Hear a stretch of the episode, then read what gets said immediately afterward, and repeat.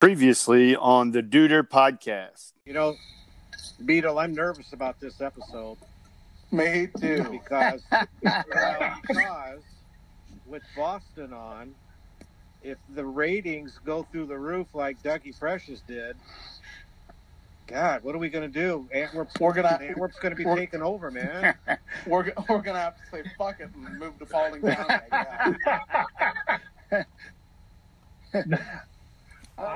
The only people that speak poorly of me are the old girlfriends and their child. Well, okay, that's only two, so you're all right,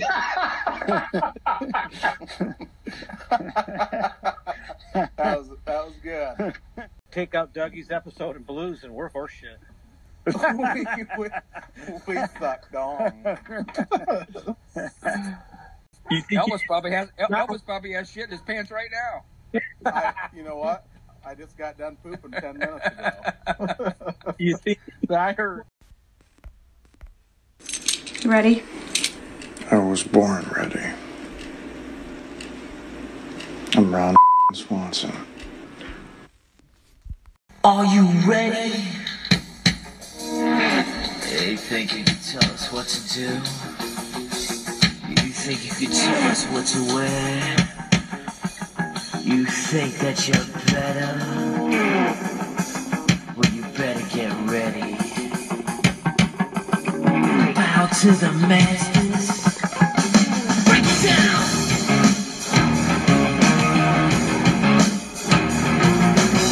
Degenerate into something cool. We just got tired of doing what you're told to do. Like a freak boy.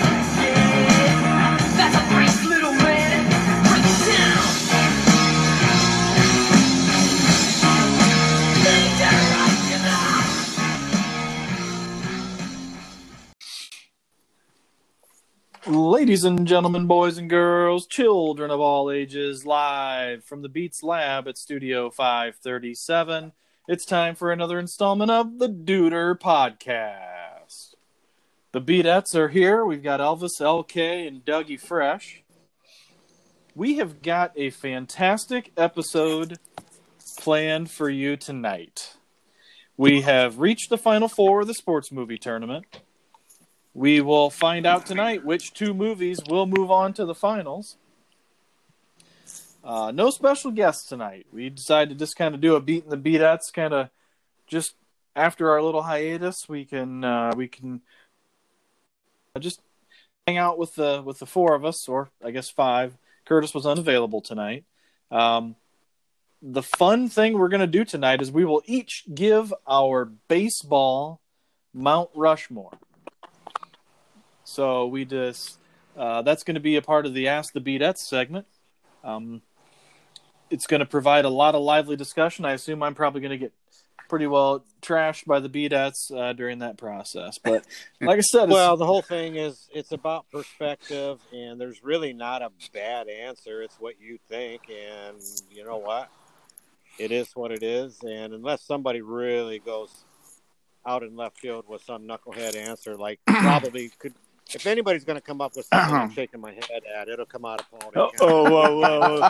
Well, I don't know about that. You know, we do have a Mets fan on board in here. So, you know, if we start throwing out Lenny Dykstra, Mookie Wilson, Keith Hernandez, you know, I don't know about that. Gary Carter. Wow. Somebody's looks like Dougie, you making a run for most valuable Beatette? I know. Well, you know, here's the thing, guys, and I'm sure you guys probably came up with it. It was kind of difficult to, you know, come up with four. And I'm sure we'll get into that a little bit, but man, it's, you start thinking about one guy and then you start thinking about another guy, and it's tough. Nearly impossible. Yeah, for sure. Definitely. You go from Leon Durham to, man, you know what? Jody Davis was just as good. Wait a second. Keith Marlon was even better. Wow. What about Bob Denier? Oh, the greatest center fielder of all time. Yeah, so that's good stuff. Well, as you can hear, the guys have now started to chime in a little bit, but it's good to be back after a week off. Very well-deserved week off, I would say. It takes some time putting these episodes together, and I've I found lately I've been scurrying to get them around and get notes to the guys and get this thing put together. So we just weren't giving them the detail that they needed, but I've had my breather and we are now back with a vengeance. Yeah, this is energized. Yeah, definitely. I've been so excited all day. I've been just watching the clock. Is it time yet? When we started, I was at the lake all day, and that's kind of rare for me. I'm not a big lake guy, but stepson got a lake house, and I spent the day there. And I get in my car to come home after being away from my phone for 5 hours. And Rob's right. It's 2.5 hours before it's 5:30, and he's texting us. I'm ready to go. It's almost game time, guys. 2.5 hours away. And I'm like, dude, this dude is stoked. He's he was lathered up at 4:00 this afternoon. Yeah, running laps. He's probably wearing the red bandana. That's what I'm guessing. No, I'll tell you, I haven't wore the bandana. When we mowed the yard this week, it wasn't very sunny, so. Yeah, the bandana's still in the drawer. It'll come out, though. It'll come out.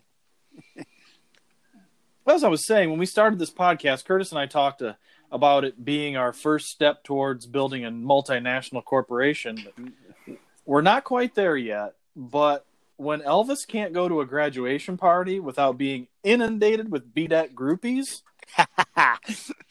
I believe we're well on their way. Hey, Elvis, you haven't been around the whole time, but I know listenership's gone up considerably since you joined the pod, but how are you able to handle all this attention you're getting? You know what? The national exposure is pretty crazy. You know, I didn't even get out of my truck, and I hear beat at. And I looked at my daughter, and she started laughing, and she said, "Good God, Dad, they do listen to you." I go, "Oh yeah, I've got chills." It's step one to world domination, boys. And the best part about it, at the graduation party, they brought the cake to me. I didn't even have to ask for it. They brought it right to me, utensil and all, and a nice, tasty refreshment of Busch Light. See, now you know how Doug Billman felt for like a full year now. Yeah. I'd like to get to his level someday. Goes around, comes around, I guess, you know. Well, we gotta really get on Dougie here, because I got a good feeling we're probably going to start. His days are going to be numbered with us here, probably pretty soon. We're going to squeeze all we can out of him, kind of like Mrs. Billman does. But, wow. Dougie, have you guys started your summer workouts? I think you have, right? Yeah, we have actually. We started the 1st of June, and I mean our workouts have been great. We've been this week was our first week we've been able to do 5-on-5 scrimmages, inter squad. We're hoping to here in the next few weeks that we'll be able to do a little bit of traveling and going and playing some different teams. That's supposed to be with Phase 3 of Governor DeWine's opening up process. So we'll see, but it's been great. It's been really wonderful. Good so far. Wonderful. You know? Hey, you gonna invite us to practice anytime soon? Yeah, you guys. We might need some extra bodies to scrimmage. You guys feel up to it? I'll be in Antwerp Tuesday morning. What time's practice? We go from 8 to 10 on Tuesday and Thursday. At the school? Yeah. Yep. I'll be there about 9:30. Okay. All right. I can only do a half hour at a time. And that's right when our older guys are getting pretty primed up there. Actually, it'll be 10 minutes because it takes him 20 minutes to stretch. No, the older I get, you just don't stretch. You just go right into it. Then you just hurt afterwards for 4 days. I've got an idea. Why don't the BDATs suit up in a charity game against Doug Billman's starting five? Oh, I love it. What happens if we beat them? Well, the problem here is that Doug I lose my job. No, Doug's got to make a decision here. I think is he playing with us or them? I think he's got to play with us, otherwise we can't suit up. We definitely need a point guard. That's right. I'll dish it. And I'm standing behind the three-point line. All I can say about that plan is Curtis can guard Landers. Yeah. Oh, no. I called it. You want Jagger? You want Jagger? I'll take him. I'll take him to places he's never been before. We got our defensive stopper, Dennis Scrotum Rodman. Well, if that all works out, then I'll keep you in mind in the middle of the season when Jagger's really getting beat around, and we need somebody to practice with. I'm just bringing in Scrote. Yep, we got to get better. Give me a little time. I need to kind of start working out a little bit here. So, yeah. Well, last episode, and we're not going to count the special episode that I threw in last week as a Happy Father's Day tribute to my fellas. But last week's episode got us 71 plays. No way. That's pretty nice. Yeah. For being over 2 hours. Actually, it's at 76 now. Chicks don't just dig the lawn ball. Nope. Couldn't agree more. Total plays overall, we're over 1,200 now. Of course. This is 1,208. Estimated audience size 61. Wow. All right. That's I do have a couple of my basketball guys that do listen. Okay, our point guard Luke Krause, who's just one phenomenal kid. He likes to hop on and listen and see what we're talking about. So I'm sure he'll be. You call him LK? I don't. I should though, but there's only one LK. Yeah, that's true. I was gonna say I've got some copyright privileges for that. But I do know Luke is a big baseball guy, so actually just signed on with Bowling Green. But he's he just signed on with BG. I saw that. Impressive as a sophomore. Yeah, I did see that too. Yeah. Now he's a pitcher, correct? Yeah, great young man. But he would be all about this this baseball Mount Rushmore conversation. So I'm sure he's going to be tuning into this. What's his favorite team? He's a Cubby. He likes the Cubs. Of course he does. Yeah. Of course. Yep. I do got another thing. Maybe he could pitch us some balls sometime. Oh yeah. We go down to the old school softball field in town and hit some over the 263 foot fence there. Fence over there. Yeah. Maybe hit a house or. Speak for yourself. I'll be laying down bunts. You know what? I would really like to talk to him, and when Scrote's up there, maybe give him a little chin music here and there. Yeah. Is he a lefty? He is a lefty. Yeah, he is a lefty. Man. I'm gonna have to pay attention to the schedule. If you guys are over here at Fairview, I might have to go check it out because I like watching lefties. I like to stand behind I stand right behind it at the Fairview field. I stand right behind the umpire. Well, okay. Behind the fence there, but yeah, I love watching lefties throw. Rob wears his Mets hat and has a radar gun with him, and people say, "Dude, you with the Mets?" It's like, yeah, I scout this area for the Mets. I should do that. That'd be funny. So that was last episode. If anybody's caring, the Doug Billman, Dave Blue battle for supremacy is sitting at Dougie at 103 and Blue at 96. Oh, baby. Wow. Whew, that's tightening up. Hey, I'm just happy to hit the century mark. You are. I'm just happy to get there. I'm proud of that. Never satisfied, Dougie. Never satisfied. Great point. We did have one review from last episode, and I will read it.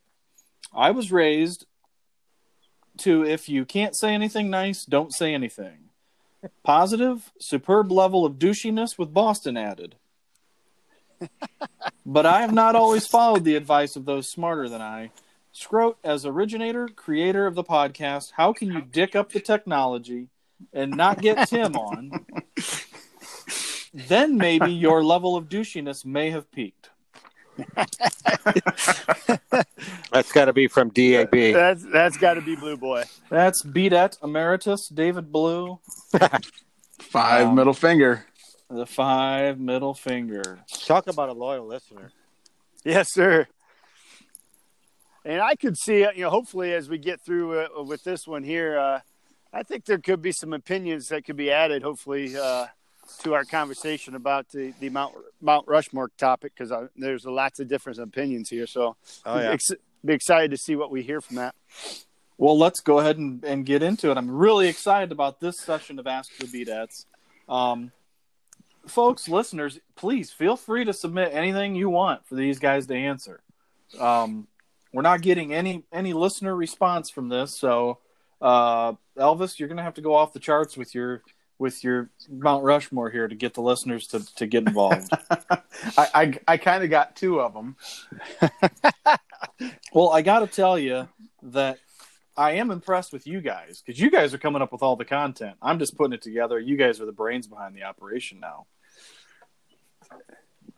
It's just an interesting topic, and it's an interesting conversation, I thought. Bring up some good stuff. So tonight's topic is the Mount Rushmore, our own Mount Rushmore of baseball. We each picked our own four guys. Now, fellas, here's how I want to do this. You can name your first one and talk about why. But before you do you state your list, I'd like to know how you did yours. Did you do it by the greatest players? Did you do it by the players you liked the most personally? So we'll start with Elvis. Okay. My first one's a little off the charter for my Cubs. This is no particular order. Now, Elvis, how did you come up with your list? I did this through who I like the most throughout the years. So it's like your favorite players. Yeah, one player I never seen play, but the other three I have. So my first one on my Cubs Mount Rushmore would be Ernie Banks, one of the best shortstops, first basemen ever. I think he had 514 career home runs.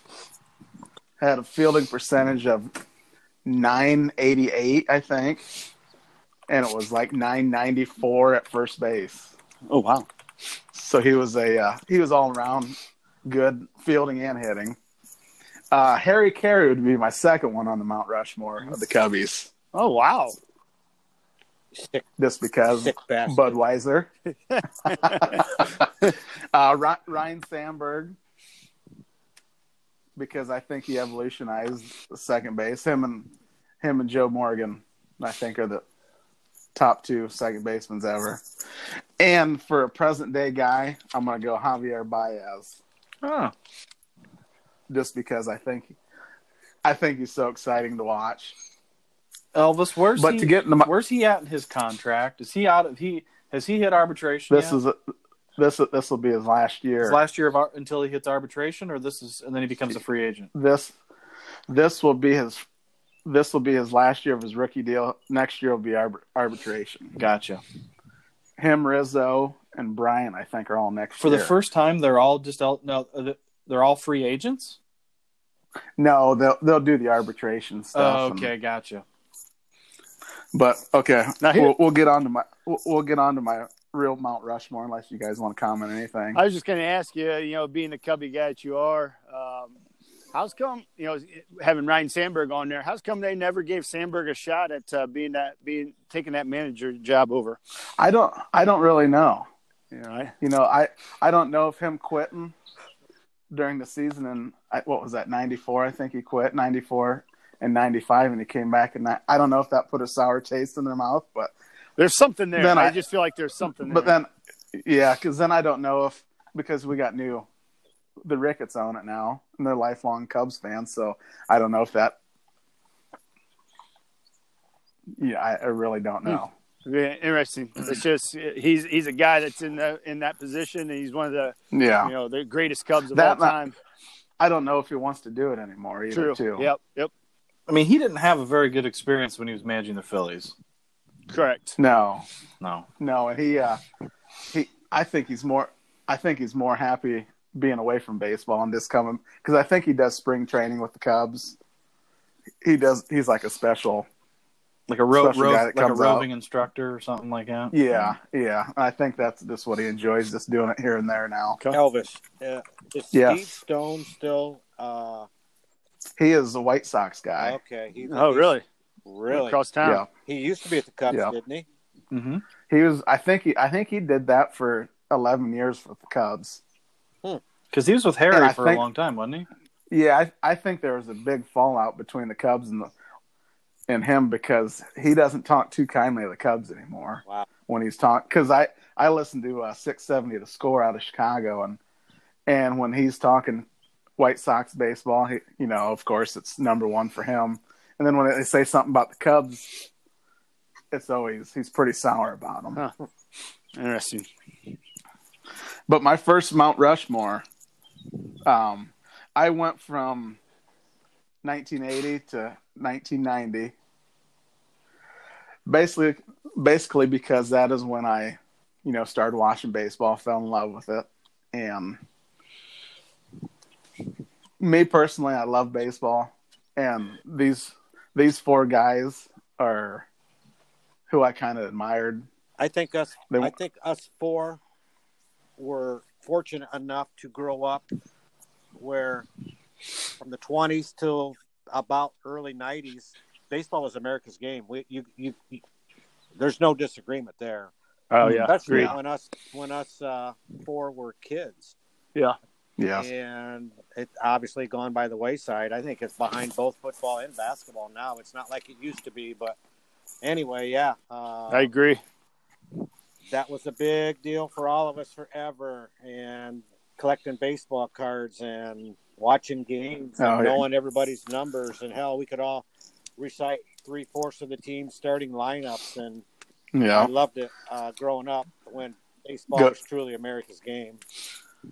And my favorite pastime as a kid was getting $5 and running out to Jack Shops and see what the heck I could buy. Exactly. Oh, yeah. And it didn't matter if Jack was open or not. He'd always open the door for you. And, yep, let me open up. We'll get you some cards. When I was a little boy, I used to mow my grandfather's yard. And at that time, he had a house, the old feed mill. Now, the old feed mill is where Dollar General is now. Yeah. And the Shell Station was where it was then. And I'd mow his yard, he'd give me money, and I head straight to the Shell Station by baseball cards, and I come back to his place waiting for Dad to come pick me up, and Grandpa'd be shaking his head about, well, I don't know why you got to spend your money on that stuff. But I couldn't get there fast enough, so I hear you loud and clear. Yeah. My just being a kid and talking about Jack, my dad was always my coach in Pee Wee League, Little League, and every year he would have me write on a piece of paper what rookie card I wanted to get, because every home run I got, he'd get me whatever rookie card was he'd go from the bottom to the top. Say I did 20 guys, and number one was the best one that I wanted, and that got too expensive for him. And then my 11 and 12 year old year, he'd only do that if I hit grand slams, which he kind of got out of that pretty easy. But I'll get on to my Mount Rushmore. I went from the 80s to the 90s. My first guy that I picked, I'll go ahead and see if you guys can guess this.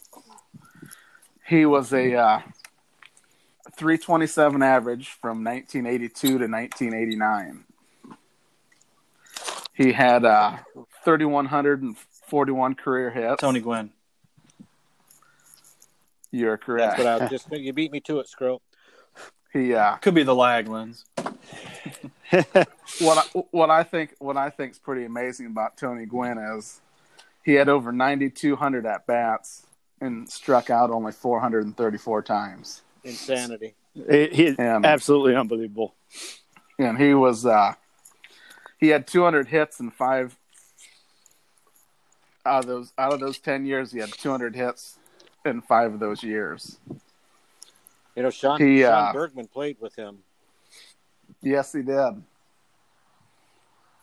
And another cool thing I thought about Mr. Padre was not only was he a great baseball player. He was a great basketball player. Mm-hmm. Yeah, at San Diego State. Yep. And I think I read that he still owns 5 career records for assists of different. I think assists in a season, overall assists, and assists per game at San Diego State. He still owns all those records. That's pretty wild because he wasn't very big. No, 5'11", and I'm sure he was. And I think that they kind of jimmied him on his weight because it said 225 pounds, but I think he was pushing about 260 or 270. Okay, maybe in his rookie year he was 210. yeah. And one other thing that was kind of funny that you don't really think about him. He was a hell of a base stealer for like his first 4 or 5 years. Yeah. Yep. Yeah. That's a good one. And that would be my first one. My second one, he played from 1982 to, well, I mean, I'm sorry. He was a rookie in 1982 to 1988. He was a rookie in 82. He was rookie of the year. He was an MVP in 1983. He was a 7-time All-Star in those 10 years and a 5-time Silver Slugger Award winner. He has the most home runs by an All-Star. Most home runs by a shortstop. Cal Ripken. Ever. Ripken? You're wrong. You're both. It'd be Cal Ripken Jr. Ah, yeah. But no, I liked him because he's a big guy. Who was it? Played short. Cal Ripken. Oh. Yeah, you said Cal Ripken. I'd be his dad. This is Cal Ripken Jr. All right, Junior. You keep going. No, I just like I played shortstop growing up. He was a big guy. He was 6'4", 215 pounds, and he was just a guy that I admired a lot because he was. I think he had he was a 990 fielder or higher every year. The only one Golden Glove, which I think was a crime. Boston will love that one. Boston's a big Orioles fan. Yeah. Well, that's why I picked it because I knew old B-Dub was a big Oriole fan. Yeah, yeah.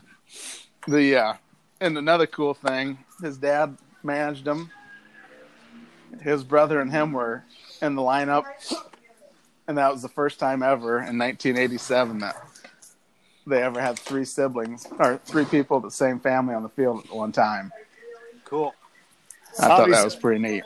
Obviously, his consecutive game streak was pretty tremendous. That was a cool thing too. So, yeah, that's a good one. And that was another thing that I admired about him because growing up, my dad never took a freaking day off of work, and that's how this guy was, and that's kind of how I go throughout. I don't ever take a day off of work unless I take or whatever. And that's kind of how I go through my life. I'm just like him. That's cool. My next one. Thank God you wasn't a Mickey Mantle fan. You'd be drunk right now. My next one played from 1984. Or I'm sorry, his rookie year was 1984. He was a pitcher. He averaged 17 wins. His in that decade, his average or his ERA was 2.71. Maddux? No, he was a very big strikeout pitcher. Nolan Ryan. He led Randy Johnson. He led the league in 1984. Fernando with 276. No. Lefty or righty? He is a righty. Roger Clemens. He was a 1985 Cy Young winner. Doc Gooden, scrotum. I cannot believe you didn't get that. The doctor. Because to me it was obvious that you would not put him on yours. See, going through this whole thing, I'm like, okay, I was gonna do 3 hitters and 1 pitcher, or three fielders and 1. But I was like, God, that guy was just so dominant in those – from 84 to 1989, he was so dominant. You know, he was a guy that nobody wanted to – you know, the hitters, hated facing him all the time because, hell, he had a one – 151 ERA and 85. Which is crazy. He had an Uncle Charlie that just rolled off the table. Oh yeah. I mean, for a right-handed guy, you expect to see more of like a slider almost. But with Doc, he just had this overhand hook. It was incredible to watch. Yeah. And the thing about the 80s compared to now is how much different the innings pitched per year is. Yeah. You know, because he averaged 276 innings pitched in 84, 85, and 86. Wow. And that's just crazy. You know, and the complete games is another thing that he averaged 9 a year in those years, and he had 19 shutouts in those 6 years that he was in the 80s pitching. He was dominant. 86 World Series champ. Mr. Cocaine, Dwight Gooden. Sorry. Had he not gotten into the nose candy, they may have been back to the World Series in 88 because that team I think was better than the 86 team talent wise. The 86 team had a lot of just bad motherfuckers on it. I mean, they really did. I knew this would wake a scrotum up. I'll read any book. If Ron Darling writes a book, I'm going to read it. And he talks about how big of a badass Kevin Mitchell was because he was a rookie with the Mets in 86. Kevin Mitchell was a son of a bitch. Yeah. He was just a mean fucker, and he was gangster almost. I mean, that's what he was.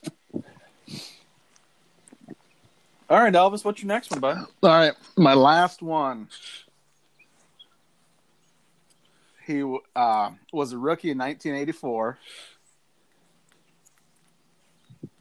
and he averaged 16 wins a year. He averaged 10 complete games a year. Oh, boy. Innings pitched, 230 innings, 5 straight years. He is a 3-time All-Star, 1 Cy Young, and this guy was not totally overpowering, but he would be a game 7 guy that I'd pick. Him or Dwight. Those are my top 2 guys in that decade. Greg Maddux? No. Damn it! I was gonna say the Mad Dog. He this is gonna give it away, but his nickname was the Bulldog. No, Oral Hershiser. Oral Hershiser. BG alum. BGSU. BGSU. I had to do a little bit of Ohio for this. All right. That's my Mount Rushmore. Oral, Dwight, Tony Gwynn, and Cal Ripken Jr. That's an interesting pick from you, Elvis. I mean, I never no Cubs, and I just wanted to. The first two, Tony Gwynn and Cal Ripken, are two of the guys that I love to watch throughout, you know, just not in the 80s, throughout the 90s. Because, hell, I think Tony's – in the 90s, Tony Gwynn's averages, hell, they were 345, 354, 390, 394. He struck out 373. He struck out in his career – less times than Giancarlo Stanton struck out in one year. Yeah, he's career hitter 338. Man, he was just phenomenal. Yeah, just unbelievable. I loved him. He was kind of a chubby guy. He could just rake, man. But the dude could see ball, hit ball. All right, that was pretty good, Elvis. That was really good. Okay, what do you got, buddy? Well. Mine's a combo of favorite and best that I've seen play. And I would start by saying the greatest baseball player ever is Babe Ruth. I'll argue that to the end of time. And I love it when people say, well, how would he and some of those guys do in today's game? Well, I like to turn that around and say, how would today's players do in the game in the 30s, 40s, and 50s, when they played all-day games? They wore hellacious wool uniforms. Yeah. They traveled by train. They played true doubleheaders at 1 o'clock and maybe take 30 minutes and play the second game. when you go into the locker room after the game, they don't have a spread of food for them. And they just weren't pampered like today's players. So I'd like to just turn that around when people say they couldn't do it in today's game and say, well, let's see today's players do what those guys had to go through. That's a great perspective. I mean, that is because you do hear that a lot. And but then flip it around and you know, all those things that some of these players are used to nowadays, they're not there. You know, so. And I've never, ever heard anybody flip it around like that. I mean. Right. Okay. I have my dad's glove. Played for Hicksville in 48, 49, 50, and 51. The gloves they wore, the equipment they had in them days. Dad's glove has 5 ridiculously fat fingers. There's no webbing of any kind, and the pocket literally is the size for a baseball to fit in. There's one way to catch a ball, and that's right in the pocket. Where there's no padding. I mean, men were men in them days with what they meant for play ball. And you had to actually catch the ball then. Yep. Anyway. Get in front of it and catch it. Anyways, I wanted to throw that out there. But so Babe doesn't count. He built Mount Rushmore. My first sports hero, and these 4 are in no specific order, but my first sports hero was a guy that come from the sandlots of Baltimore, Maryland, debuted in 1953 for the Detroit Tigers. Number 6, Mr. Al Kaline. Mr. Tiger, Al Kaline. I was right. Wow. Who played 22 seasons, 18-time All-Star, 297 career hitter, 399 career home runs. Threw people out left and right from right field. And a gentleman who, to this day, he passed away in April, and he would go to Tiger or spring training every year down in Lakeland with the Tigers. And I'm seeing all these people on Twitter and the Detroit newspapers of ex-players, current players. They all called him Mr. Kaline. That's how much respect that they had for him. And he was just a kind soul and a superstar. And I know he wasn't accepted in 53. He's 18 years old, straight to the bigs. His second year, he said, is when he finally become respected. And they said, why? And he goes, well, I won the batting title that year. So they kind of liked me being on their team.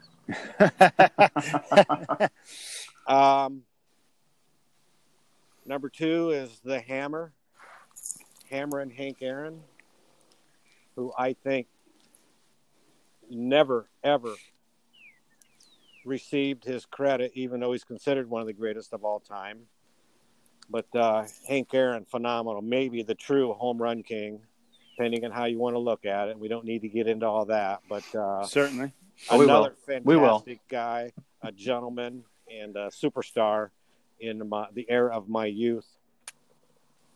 My third one is going to be the greatest leadoff hitter in the history of the game. Bobby Daneer. With a lot of flair and a lot of flash. Ricky Henderson. All-time leader, I think, in steals. All-time leader in leadoff home runs. None other than Ricky Henderson. The self-proclaimed greatest of all time. Yep. I just love. Hey, Waze, can you do his voice? I can't do his voice, but. Come on. He would always refer to himself during interviews as Ricky. He always talked in the third person. Third person. You talk about having confidence. But he had supreme game, and I just loved watching him play. And then my last one is, from my perspective, from my personal thought, the best player I ever seen play is Pete Rose. Watched him win World Series with the Reds. A decade later, watching win a World Series with the Phillies, and he was pretty much the leader on both teams, playing first base by the time he got to Philadelphia. But I think he played 4 or 5 positions for the Reds during his time there and was an all-star at a handful of different positions. Charlie Hustle himself. Pete Rose. There he is. It's hard to argue with. Yeah. Hey, I'm wondering, do you guys remember when we were kids – it might have been on like Nickelodeon or something, but it had all the Heck, Jimmy Fox, Al Kaline, Hank Aaron. They had a home run derby. The home run derby? Mm-hmm. Do you guys remember watching that? Yeah, that was cool. Absolutely, yes. Because that was always in black and white. I always thought that was pretty neat. And I believe you're right. I think it was on Nickelodeon or something. It was, yeah. It was. That's where I started, noticing all the old guys. Yeah, Elvis. I thought when you said Nickelodeon, I thought you were gonna throw out a Baseball Bunch reference. Baseball Bunch. I thought that was coming too. I was like, wait a minute. That's Johnny Bench. Maybe the greatest catcher of all time. Definitely in the argument. Yeah. Wow. Jody Davis. Jesus. So, Kaline, Aaron, Rose, and Ricky. That's good. That's a good foursome there. That's a tough. And this was difficult. I talked to Elvis earlier. I told him I changed mine. I subbed somebody in for somebody just because I forgot that person played. We can all think of about 20 more people that. Yeah, for sure. Yeah. That's why I thought this was going to be incredible because how many baseball players, how many great baseball players are out that have came through that we've all seen. Yeah. All right, Dougie, what you got, man? All right, guys. Pretty good so far, and here's kind of how I thought about this, because I tagging off LK there a little bit, because I think we all could throw in Babe Ruth, we could throw Mickey Mantle into those conversations, Pete Rose into those conversations. I kind of went with a little bit that was a little bit transcendent of baseball for me, as far as maybe changing the game a little bit. And when I say that, just how the perspective of the game of one of the guys that I picked, and also another, just how they performed and they carried themselves as major leaguers, I think was kind of mine. And trendsetters. Yeah. And as far as, and they were obviously very, very good baseball players as well. So I'll start off the first one, because he's already been said. Elvis had him, and in my opinion, the greatest hitter. I know he's not the all-time hit king, but the greatest hitter of all time, Tony Gwynn. Just how he did it. I mean, a single is a single, and he's going to take a single every time. Doesn't make any difference. He's on base, Yeah, and a career 338 hitter, and everything that he did, he played in one organization his entire career. When I think about hitting, that's who I think about. I think about Tony Gwynn, and when I started thinking about this, he was the first one that popped into my mind that he's got to be on there or he's got to be talked about, and just a great individual too. So he's my first. Second, this guy, and I can tell you one stat, and you guys should be able to get to 7 no hitters. Nolan Ryan. No. Was 44 years old on his last one. Yeah. And, guys, as I was doing some research and reading on it, and I had heard this before, but I forgot about it. He had 12 one-hitters. How about that?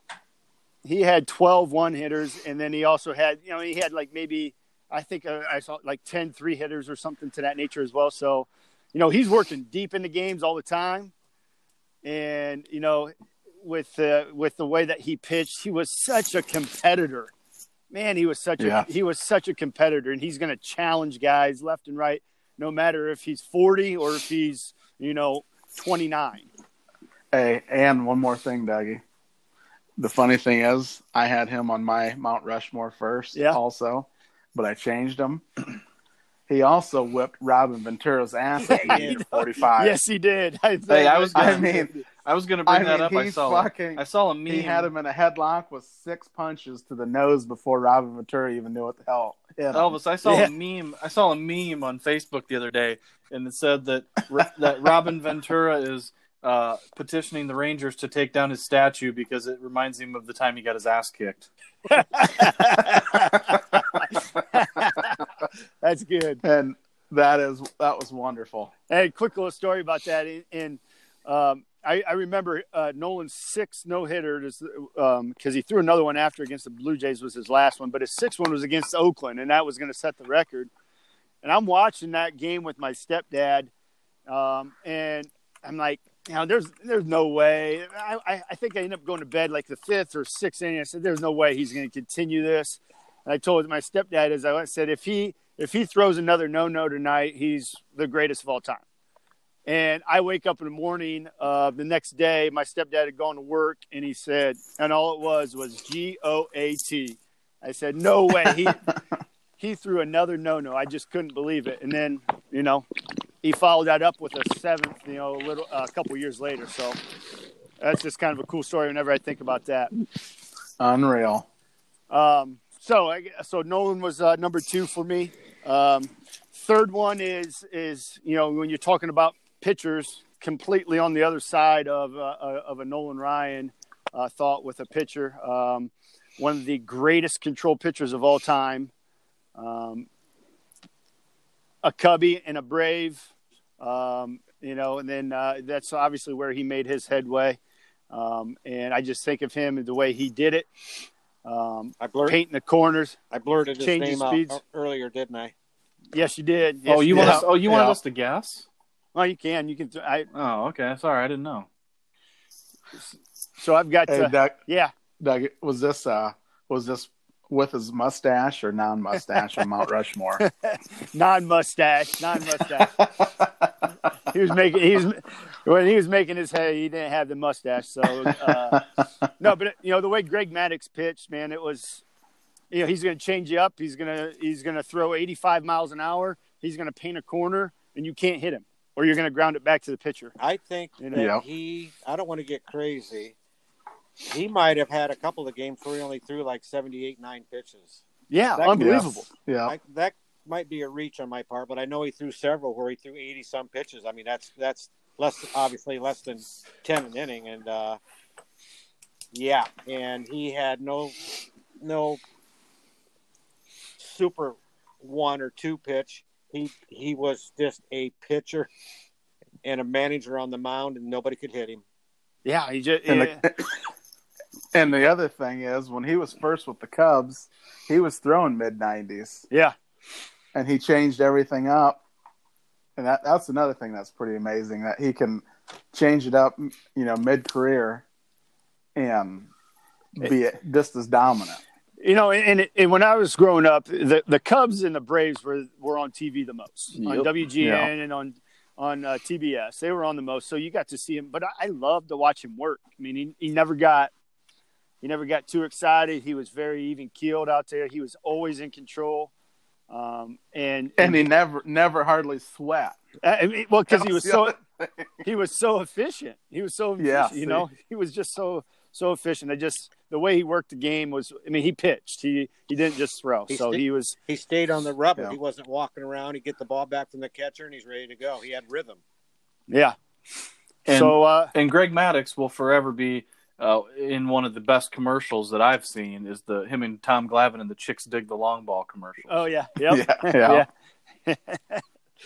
Yeah, and you know, as I was reading a little bit about this, doing a little research. He won like 18. He won like 18 Gold Gloves or something to that nature too. So he fielded well at his position.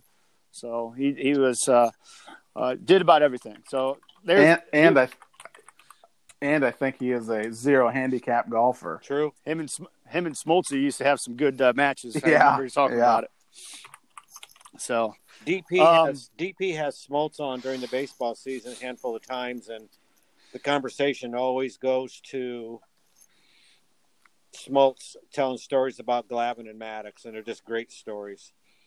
I can imagine all those guys together. How about that pitching staff? I can't believe they didn't win more. All those guys together, that would have been, you know, to learn from those guys, that'd be pretty phenomenal. Yep. So I got those three, and the last one. This is kind of what I talk about with, you know, a little bit, you know, a transcendent type of player. You know, he you know, in my eyes, you know, first started to bring a little bit of flash to the game a little bit. But you always watch him. He was always smiling, always having fun, everything that he did. And I think somebody just whispered it. He played for did he play for the Cardinals? Did not play for the Cardinals. He was a hat backwards. He was a Mariner in the red. Okay. Okay. So was his dad. One of the first players to get into the little bit with the apparel with Major League Baseball, because he had his own shoe line and everything. And obviously he hit over 600 home runs. Could flat out play center field. Cincinnati Moeller. Yeah, he's an Ohio kid. Brought his kids back to go to school in Ohio. It was one of the big reasons why he wanted to go back to Cincinnati. Ken Griffey Jr. He was one of my favorite guys to watch play. You didn't get to see him much when he was in Seattle, other than national televised games. But how smooth was that stroke? A sweet swing. He could run a little bit too, obviously, but played all levels of the game pretty well. He's one that he was certainly in my time was one that I love watching him play. Just everything he did, because he was having fun, he was enjoying himself. Yep, his smile. Yeah, you can never forget that. Yep. So my smile, loving it. My four are Gwynn, Maddux, Nolan Ryan, and Ken Griffey Jr. And I had I had some guys there that I talked about, that I thought about, that some of you guys had tossed around there a little bit before too. So there's so many guys that you can think about, but those are the four I chose. I want to throw a name out there that I thought about as I was mowing my yard the other day, and I thought I want to talk about him. Total 5-2 a player. Then he screwed up. But I'm telling you straight up, Barry Bonds was a bitch. Yeah. Yeah. He was a 5-tool superstar. And then, as we all know, the tide turned, and it was just stupid. His head he was good. He was before he got into the steroids and all that. Total superstar. Look up how many times he was intentionally walked in a season, and how many times he was intentionally walked with the bases loaded. It's insane. Well, yeah, go ahead, Scott. I think before you get too much into him, you may want to hear my Mount Rushmore. Attaboy. All right. I do got to say something about Bonds. When he did, what was it? How many hit? 73 that one year? It still is must-watch TV, whatever you were doing at that time. Yeah. It was still, is this dude going to absolutely mash it? And steroids or not, you still got to be able to hit the ball. Here a quick little story. Boston and I, we were fortunate enough to see a game, a Giants-Baltimore game at Camden Yards. Awesome. It was a great day. So the night before they get rained out, so they're going to play a doubleheader. Interleague play. So they're going to play a doubleheader on Saturday. So we were able to get tickets to both games on that day. So the first game, Rafi Palmeiro hits a home run. So we're thinking, oh my gosh, we're going to see a guy who's had over 500 home runs in his career. He hits a home run. Bonds gets walked intentionally walked six times during the doubleheader. So he was on base all the time, but we didn't really get a chance to see him swing the bat. So, but it was really cool to see that. But it was during that time when Bonds was getting walked a bunch. Yeah. Okay, Scro. All right. We're ready for you, big boy. All right. Like Elvis, I did my Mount Rushmore, my favorite team. And I also did, my favorite players. So obviously I'm a Mets fan, so I started, and this was actually harder than the regular Mount Rushmore, because the first two were my favorite two lefties, which were pitcher Al Leiter. Oh wow! Don't fuck with lights, dude. All right, lights out. Another guy he has on a regular basis, and to hear him talk baseball is pure joy. It is. My second one was Keith Hernandez. Is that Seinfeld Keith Hernandez? No, it's pre-Seinfeld. Because I played growing up, as a left-handed kid, your only place you can really play is first base. So Yeah, I actually played my games with a Keith Hernandez first baseman mitt. Nope, okay. I put his baseball card in my glove. Oh, nice! In my first baseman's glove, that thing was beat to hell by the end of the year. I actually figured Bill Buckner would be on your. You call that a man crush? My third one is making me the only person to put a current player on there. It was Jacob DeGrom, just because he's phenomenal. I think he's the potential to have a latter career such as Maddux because of the way he's mentally into the game. I was just gonna say modern day Greg Maddux. Could with a shortened season, he could very easily run off his third straight Cy Young with a 7-4 record. I watched. Yeah, exactly. With like a 0.84 ERA. The neat thing is, I was watching the 2015 Game 5 of the NLDS, Mets and Dodgers, and it was one of those nights where DeGrom just didn't have it. He couldn't find it, but he just couldn't find the zone, couldn't stay in it, but he figured out, and this is the why I like to watch him so much, because you can just watch him during the game. He's making adjustments, and a lot of pitchers will just keep trying it, even though it's not working. And DeGrom is completely different. I mean, him, Scherzer, those guys are on just a different level. Yeah. My last on my list of the Mets Mount Rushmore is David Wright, just because. I got to watch him come up through the minor leagues, got to watch him break into the big leagues, and then he just became a really class individual in the way that he represented the team, the town. He was just one of those guys. He played for Tidewater? He did, yes. It was Norfolk. Yeah. The Mets switched up. Let me ask you this, and I mean no disrespect. How does a youngster in Hicksville, Ohio, become a Met fan? It works out like because his dad liked the Yankees. Yes, that's how it worked out. Now, I this might have been like I don't know, summer of maybe 85, 84, 85, somewhere in there. I asked my mom to get me a Yankees. You know, back then we used to wear the batting helmets with no ear flaps on them. Oh yeah. I asked my mom to get, or my aunt, somebody was going somewhere. I asked them, get me a Mets helmet. Well, they come home, or get me a Yankees helmet. And she comes home with a Mets helmet. not knowing any different, right? Because it said NY. Yeah, she didn't know any better. And I knew immediately, and I was like, whoa, what is this? But it just kind of stuck with me. And back then, our local cable company, we got I think it was Channel 9 out of Secaucus. S-Y-M. No, it was Secaucus, New York. It was W-O-R is what it was. Yeah, SNY is their current. Okay, all right, my bad. That's all right, Elvis. You're forgiven. But we used to get that, and I used to watch a lot of Mets games. So as a kid, I was able to watch. They weren't on as much as like the Cubs, but the Cubs were always on during the day back then. Yeah, yeah. And the Braves, they didn't. I don't think TBS was quite showing as many Braves games, but.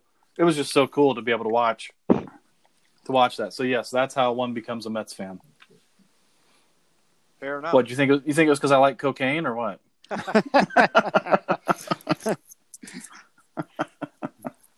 well, I'm asking a lot. How in the world did you become a Knicks fan? And well, they were good when you were a kid. Oh, absolutely. I saw the 71, 73 teams, title winners, and Walt Frazier and Earl the Pearl Monroe were what a tandem. That's what got me going on them. But anyway, getting off beat here. No, so, but if you think about people your age, Lindsay. How many guys do you know are Celtics fans? Exactly right. So, all right. Well, let's go ahead and get to my overall Mount Rushmore, and I'm going to give you guys some hints and. Obviously, I think one might have been a giveaway, but I'm going to try to make you guys guess who it was. In 22 seasons, he had 2,558 walks. do you 22 seasons? 22 seasons. Between yeah, what years? Between 86 and 2007. It's Bonds. It's got to be Bonds. It is Bonds. Bonds was the reason that in Pony League my first year I wore the number 25. That's awesome. People forget how good he was with the Pirates. With the Pirates, yeah. Pirates coached by Jim Leland. Yep. Yeah. Perrysburg. The smoker. Perrysburg guy. Yes, sir. Yeah, I picked Bonds just because leading up till he had damn near a Hall of Fame career before going just fine. He did. Before he jumps from 49 home runs in 2000 to 73 in 01. Yeah, he didn't damn near. He did have a Hall of Fame career before he went off the rails. Well, and think about it this way. So in 98, when Sosa and McGuire were going apeshit, Bonds still had 37 dingers, 122 RBI, and 28 steals. Yeah, that part of his game kind of went away with everything else. But he could run, he could field it. He had a rocket for an arm. Was he the original 30 and 30 guy? 30 steals, 30. I think he was. Then he went 40 and 40. I think. I'm trying to see here. I just look at his steals and see if he ever got 40 steals after he got his dad. I think Canseco was the only 40 guy. Yeah, Canseco. Yeah. Canseco was 40-40. Obviously, Bond's dad played in the bigs. Yeah. Yep. My second, I'm trying to think of. I mean, he was just a joy to watch pitch, and just for a guy 5'11", 170, 160, 170 could Tim Lincecum could freaking sling it. I'm trying to think of some more hints here. I'll give you a stat. Wagner. How about that? No, he's a righty. Righty. In 1997, his last year in Montreal, he had 13 complete games. Oh, I know this. Martinez. Exactly right. Pedro Martinez. Pedro? Yeah. Pedro I loved watching him pitch.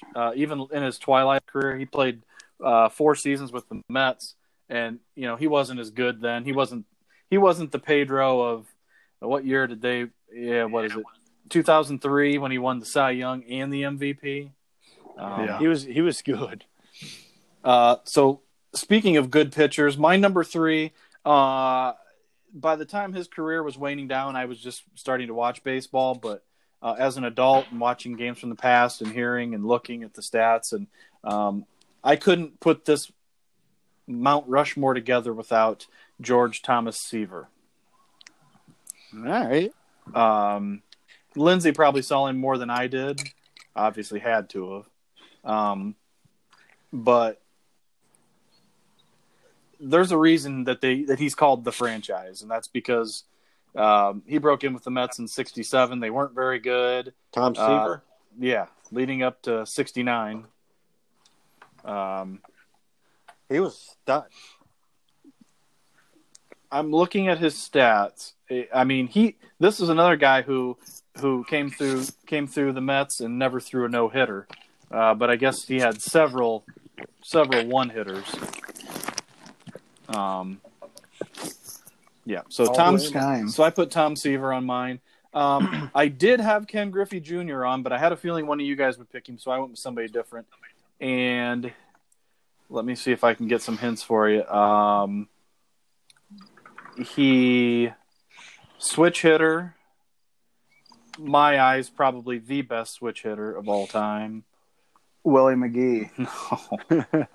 played his entire career with one team from 93 to 2012. If anybody out there listening is a Mets fan, I know I'm probably going to get crucified for putting him on here. Can I give you guys any other hints? Yeah. You're going to play 20 questions on this one? What division? NL East. So he's probably a Mets, so maybe a Philly? That's wrong. I hear crickets in the background. He was a Met. No, he was never a Met. Oh. Was he a Yankee? He was not a Yankee. NL East. Oh, you said NL. My bad. And he was a switch hitter. Yeah. White guy, black guy. He white. Or he white. Mexican. He white. What number do you wear? 10. Chipper Jones. That's it. Ding, ding, ding, ding, ding, ding, ding. That's a good call. Larry. Chipper Jones. As much as he just, I believe at one time, I don't know, I think Ryan Howard might have it now, but at one time, Chipper had the most home runs by a Mets opponent in his career against the Mets. So I think Ryan Howard might have beat him out for it 10 years ago. But yeah, so Hall of Famer. Oh, yeah, absolutely. Love Chipper. He's a great ball player. Some names that I omitted that I wanted to put on were Mike Piazza was one. Reuter. Reuter. So there you have it. So I've got Bonds, I've got Pedro, Tommy Seaver, and Chipper Jones. One person I can't believe that nobody put on there, which Sandy Koufax. Waze, did you ever get to watch him play? Yep, I sure did. Was he good? Cash money. Straight cash, homie. People couldn't hit him. They just couldn't hit the southpaw. The Jewish southpaw. Exactly. I mean, there's some other guys too that you can start to think about, and you just once you get into the PED talk. I mean, like Roger Clemens. I mean, the Rocket was phenomenal.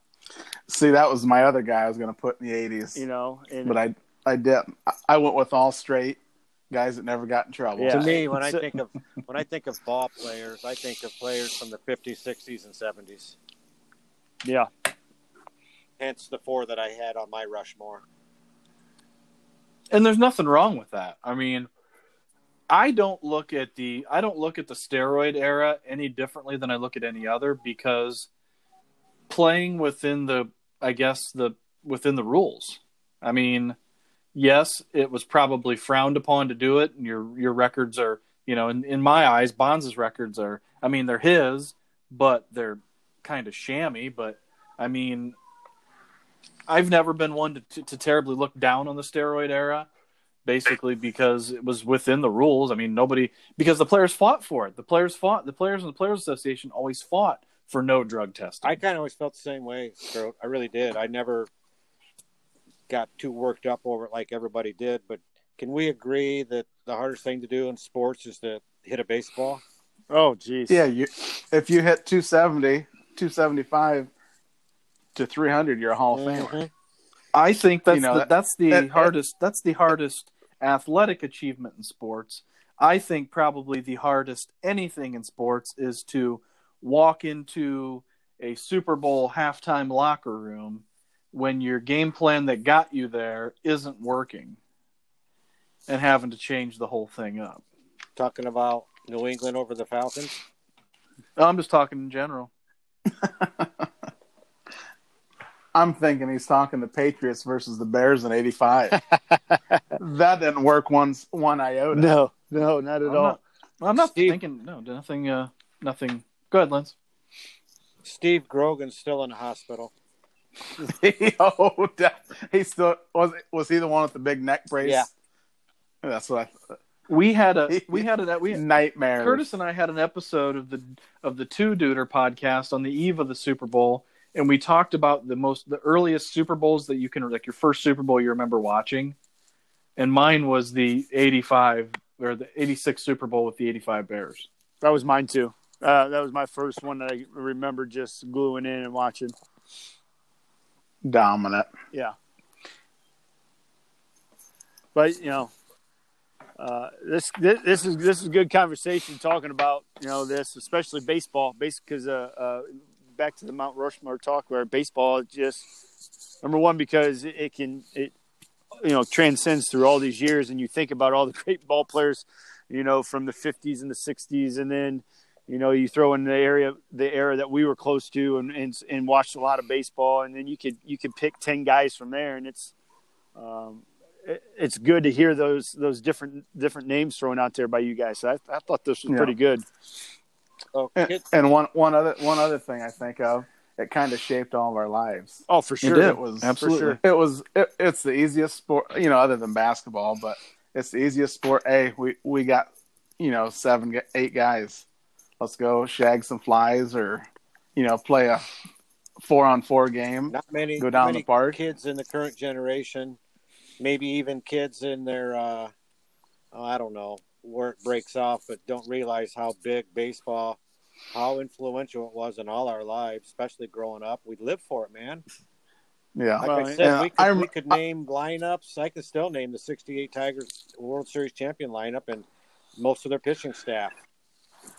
I've always contested this, and it's a little bit different now. Obviously, with everything that people can play in other sports, with, you know, AAU basketball and all this other stuff. But you know, baseball was really the first team or event that we got to play. That's correct. Yeah. Yeah. You know, T-ball. Yeah. I mean, it was the first thing that we got to get ourselves into, playing Little League and T-ball and all those other things. So, I mean, that was a lot of people's first love. Was playing baseball. It's true. Dougie, you play T-ball? We didn't. When I was growing up, we didn't have T-ball, so Elvis and I tested out of it. Pee-wee. Yeah, we jumped right into Pee-wee League. Yeah, so we did not. There was no T-ball at that time. We just went Pee-wee to Little League. Yeah. Yep. And we didn't. And Elvis and I didn't have major and minor, where the 9 and 10s play against each other, and the 11s and 12s. Oh, yeah. Hell no. Because if that would have happened, if we would have had that when I played, Elvis and I would have never played against each other.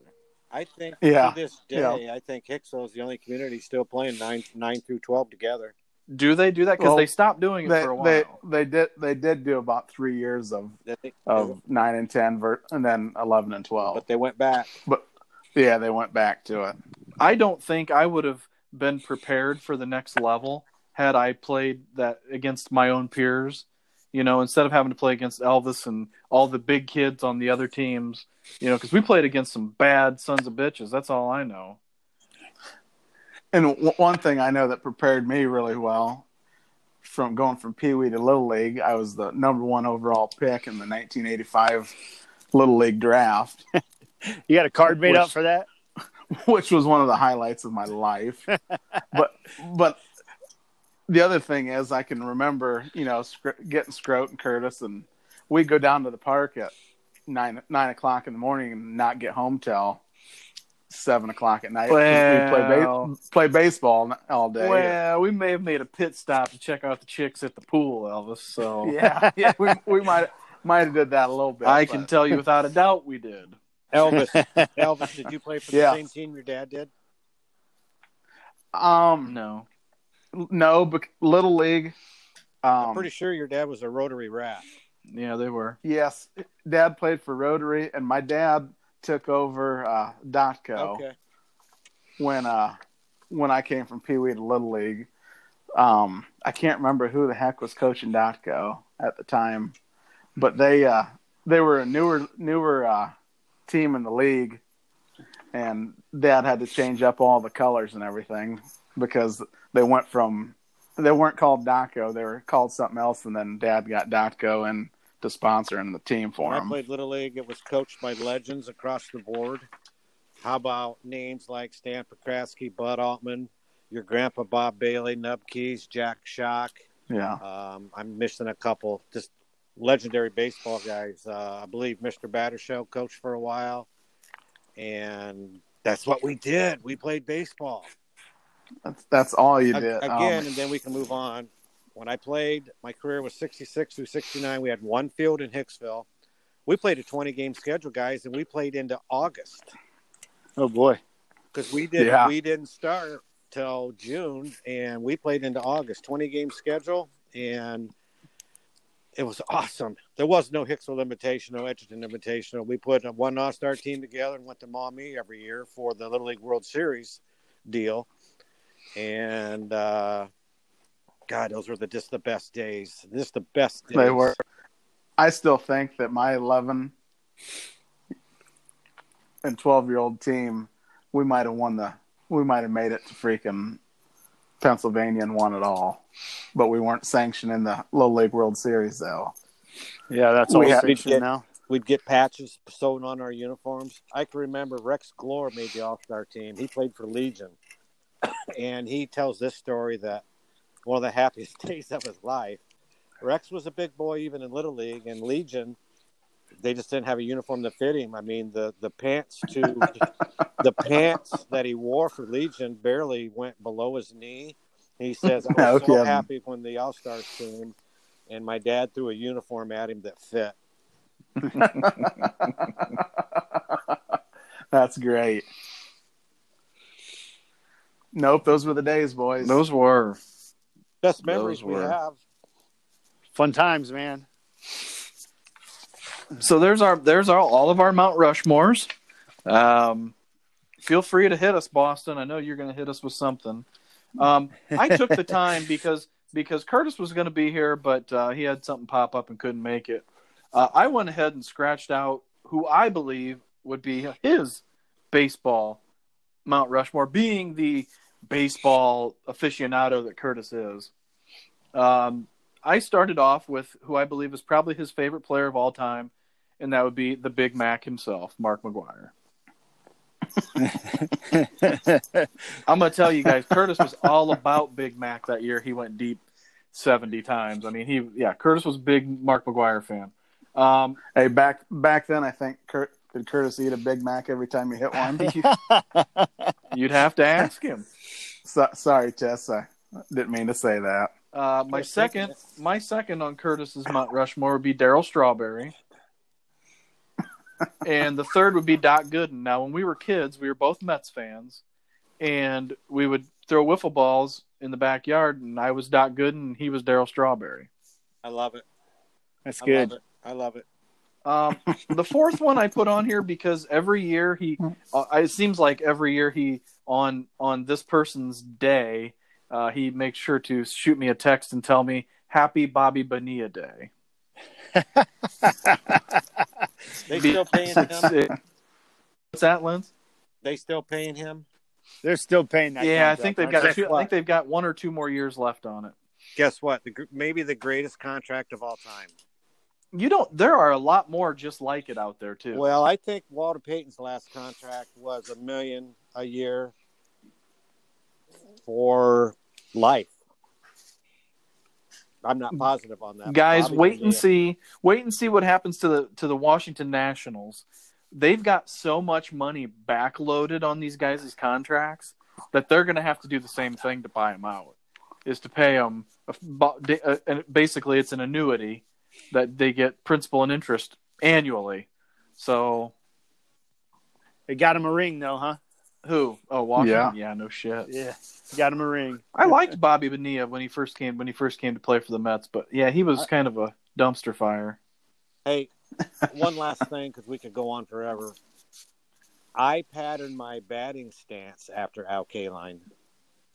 You guys obviously did stuff like that too, because you're telling about you and Curtis were pretending you were those guys in the backyard. I tried to have my batting stance be like Al Kaline, and then when I got into softball, I tried to be Pete Rose, and even old enough to know better, but.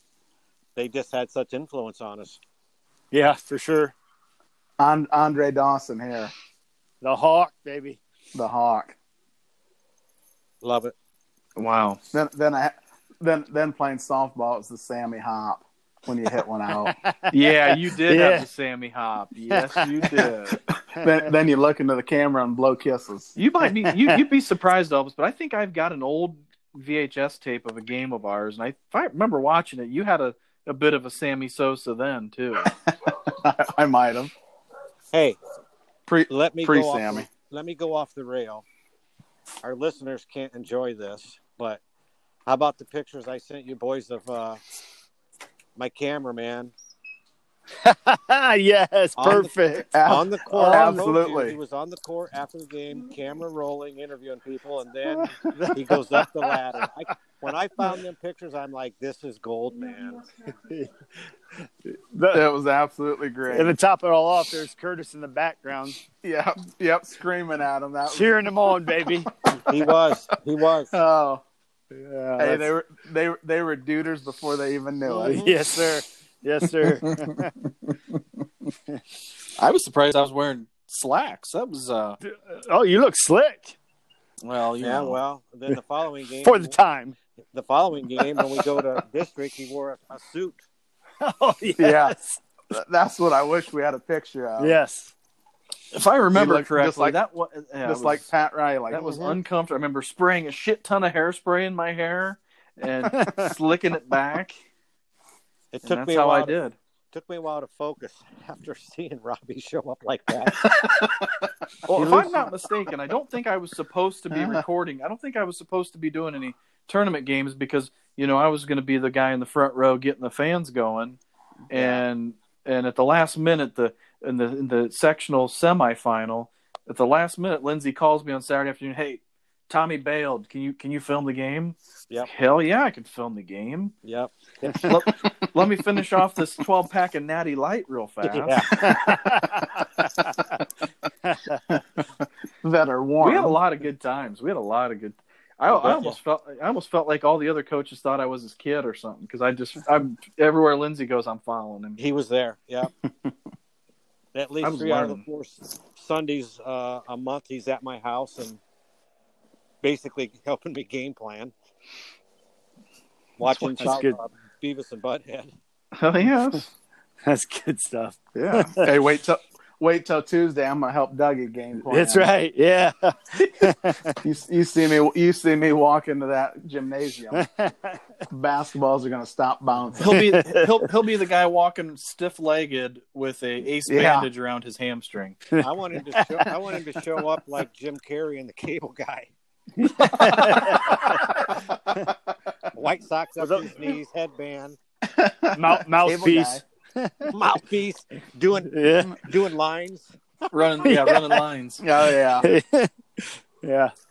Prison rules. Yep. Oh, we're playing Prison Rules, huh? I watched that movie about a week or two ago. You know what? I like the Cable Guy. It never got any respect. I always got a kick out of it. I loved it. What a psycho. I loved it. Yeah, very much. Very much a psycho indeed. So now that we've got on the topic of movies, we've got some business to take care of. This tournament seems to have dragged on quite a while. Do you guys think that's true? Or yeah. Are you guys joking or are you being serious? No, we're good. Okay. We are at the final. Is we at the final? Yeah, we're at the final 4 of the Duder Podcast Sports Movie Tournament. And we're not going to waste any time. We're going to get right into it. Just three beatouts tonight, so no need to really worry about me voting. First matchup. And these two movies have been on TV in the last week, actually, within the last few days. Hoosiers against The Sandlot. Whew. Classic matchup here, huh? This is a tough final four. This is tough. I know where 2 of the votes are going. Yeah, I'm going Hoosiers. No doubt. One of my favorites of all time. Hoosiers without a doubt. We are going to get the clean sweep, Scrub. Wow. Hoosiers here. See, I like saying I'm a little more preferable to funny movies, And don't get me wrong, I don't mind serious movies, but The Sandlot, every time I watch it, I laugh my ass off because watching Ham Porter, the fat kid. When they get to the pool, walking by, and everybody, his buddies all jump in. He's walking by, waving at the ladies. Oh yeah, just great movie. All right, so Hoosiers moves on. The next matchup features Rudy versus Rocky IV. Oh boy, The Irish versus the Russian, right? Yes.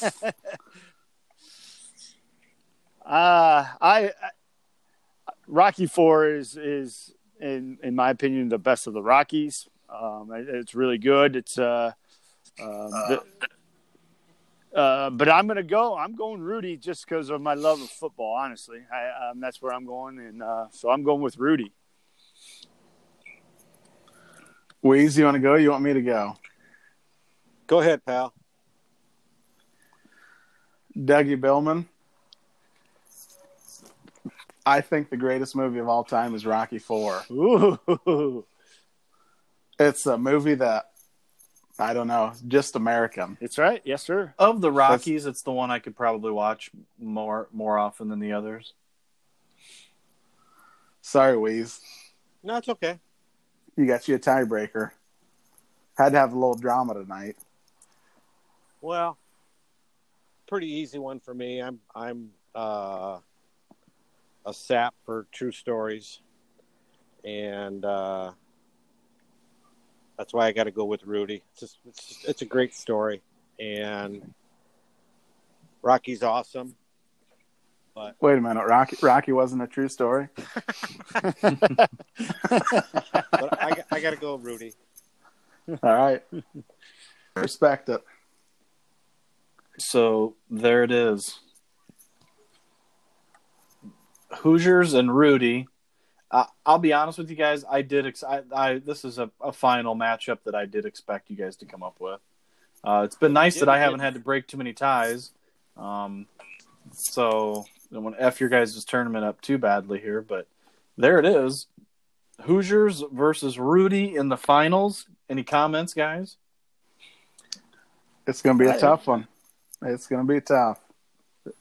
Two classic movies there for sure. Yeah, that's. I could see if Curtis is with us, if all of us are able to be on the next one, I could see it going to a tiebreaker, Scroat. So you better not. Yeah. Down. Yeah. You sons of bitches. Yeah. That would be the topper. That's the way it should be decided. Yep. The host has to be the last say. I don't hate it, but the point of this tournament was because I got trashed so badly on my music tournament that I wanted to do a tournament where you guys chose, so that way you guys are getting your asses ridden like Zorro, not me. you know we won't get trashed. Well, and obviously you went to your songs and then to the movies because there's just not enough content out there in the sports world, and for now. It's for now, though, fun, and I have opinions on what we're going to see with what the pros are trying to do and coming up to football season. But, I didn't think that there was a snowball's chance in hell that the players and the owners could come to an agreement on anything baseball. Well, I didn't think the MLB could do it. I didn't think so either. The easy part is coming up with the dates we're going to start. Yeah. But when you give NBA players a 100-page pamphlet on how the do's and don'ts of COVID, and you tell me baseball players can't spit, chew seeds, and tobacco, put it this way. I don't see it happening, boys. It's going to be tough. I'm willing to bet that there's no World Series. I just don't think it's going to happen. Matter of fact, if I was MLB and NBA, I'd pull the plug and just sit back and watch the NFL try to navigate because it's going to be very, very hard. And if you turn the TV on, it might be as bad around the country right now as it was back in March and April. Now, I have seen that the NBA has given the players the ability to opt out of this. Yes. Is that? Yes. Okay. Well, Florida and Texas shut down all the bars yesterday. Yeah, it's a hot spot now.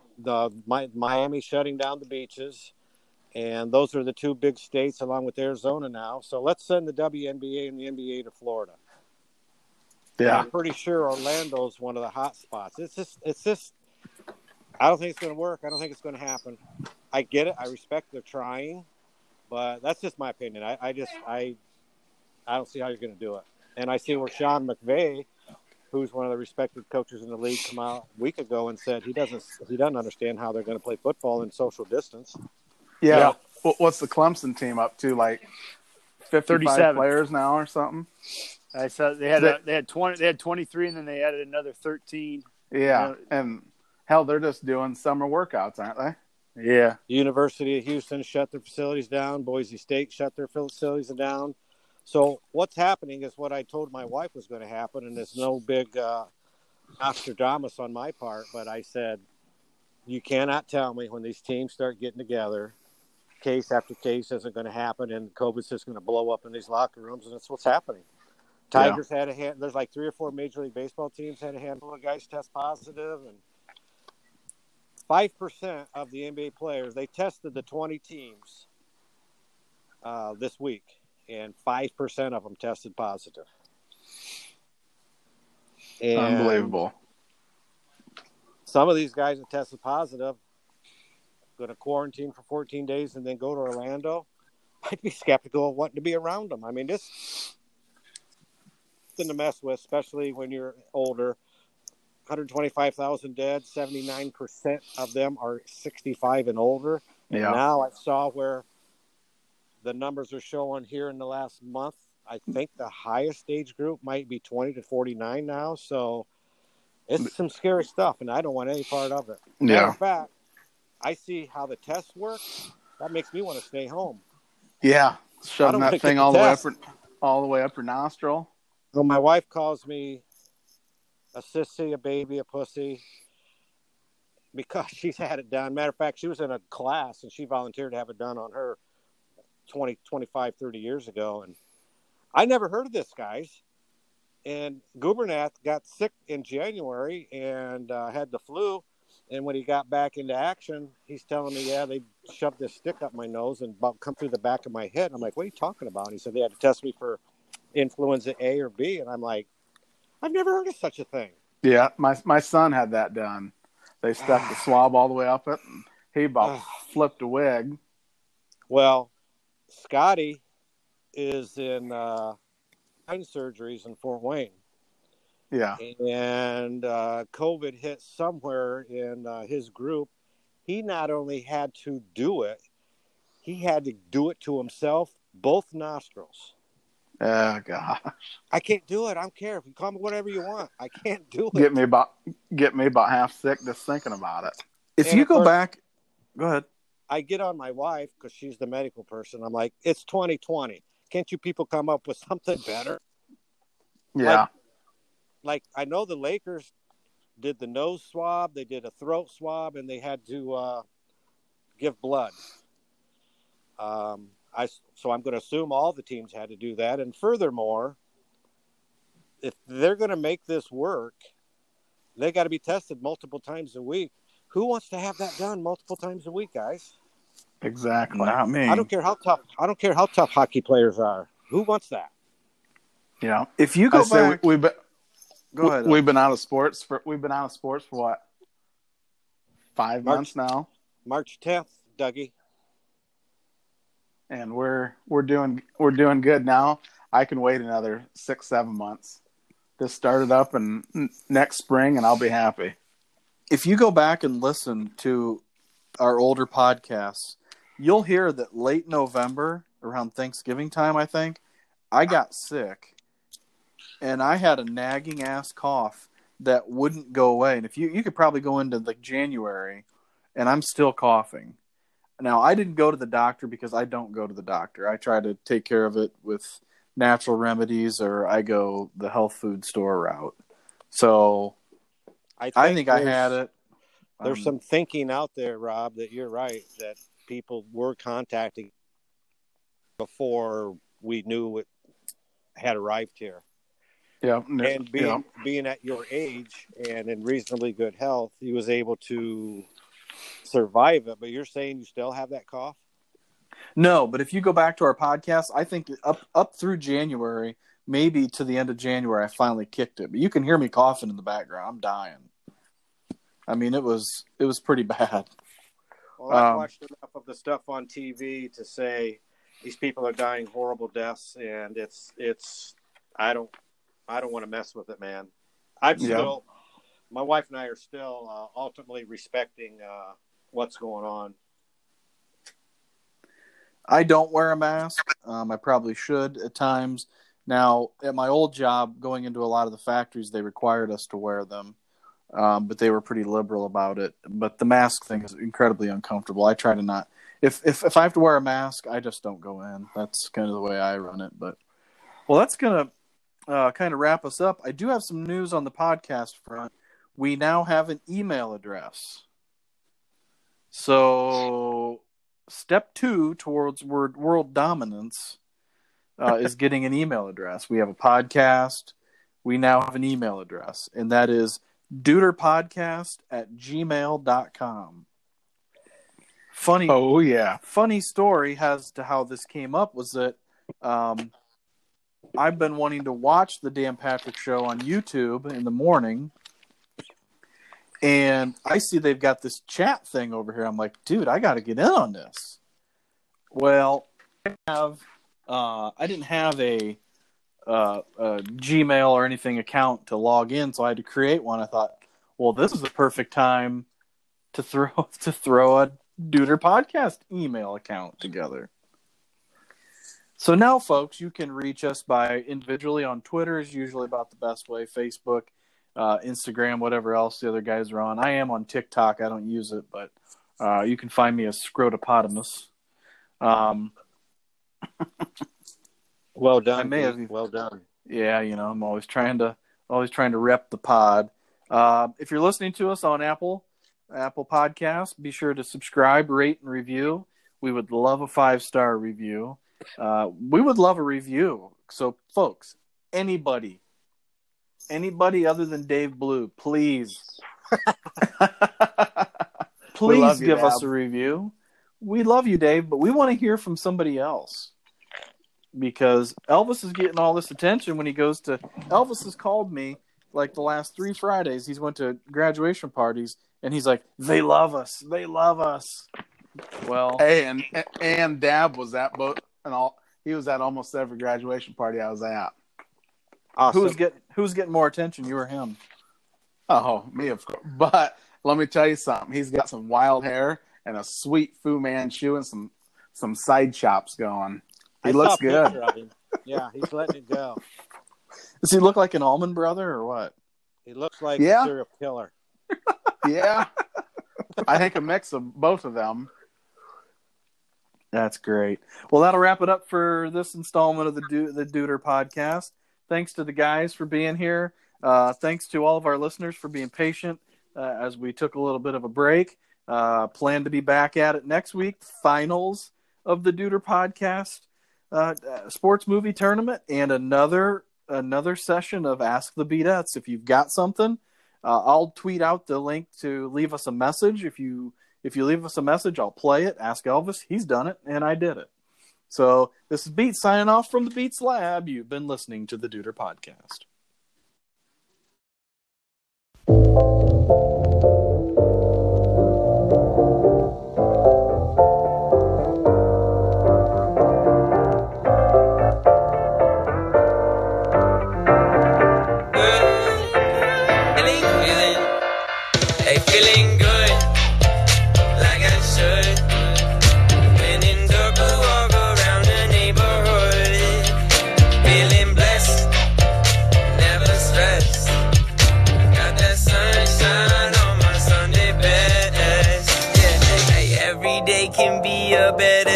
Despite the challenge, all you gotta do is leave it better than you found it. It's gonna get difficult to stand, but hold your balance. I just say whatever, cause there is no way around it.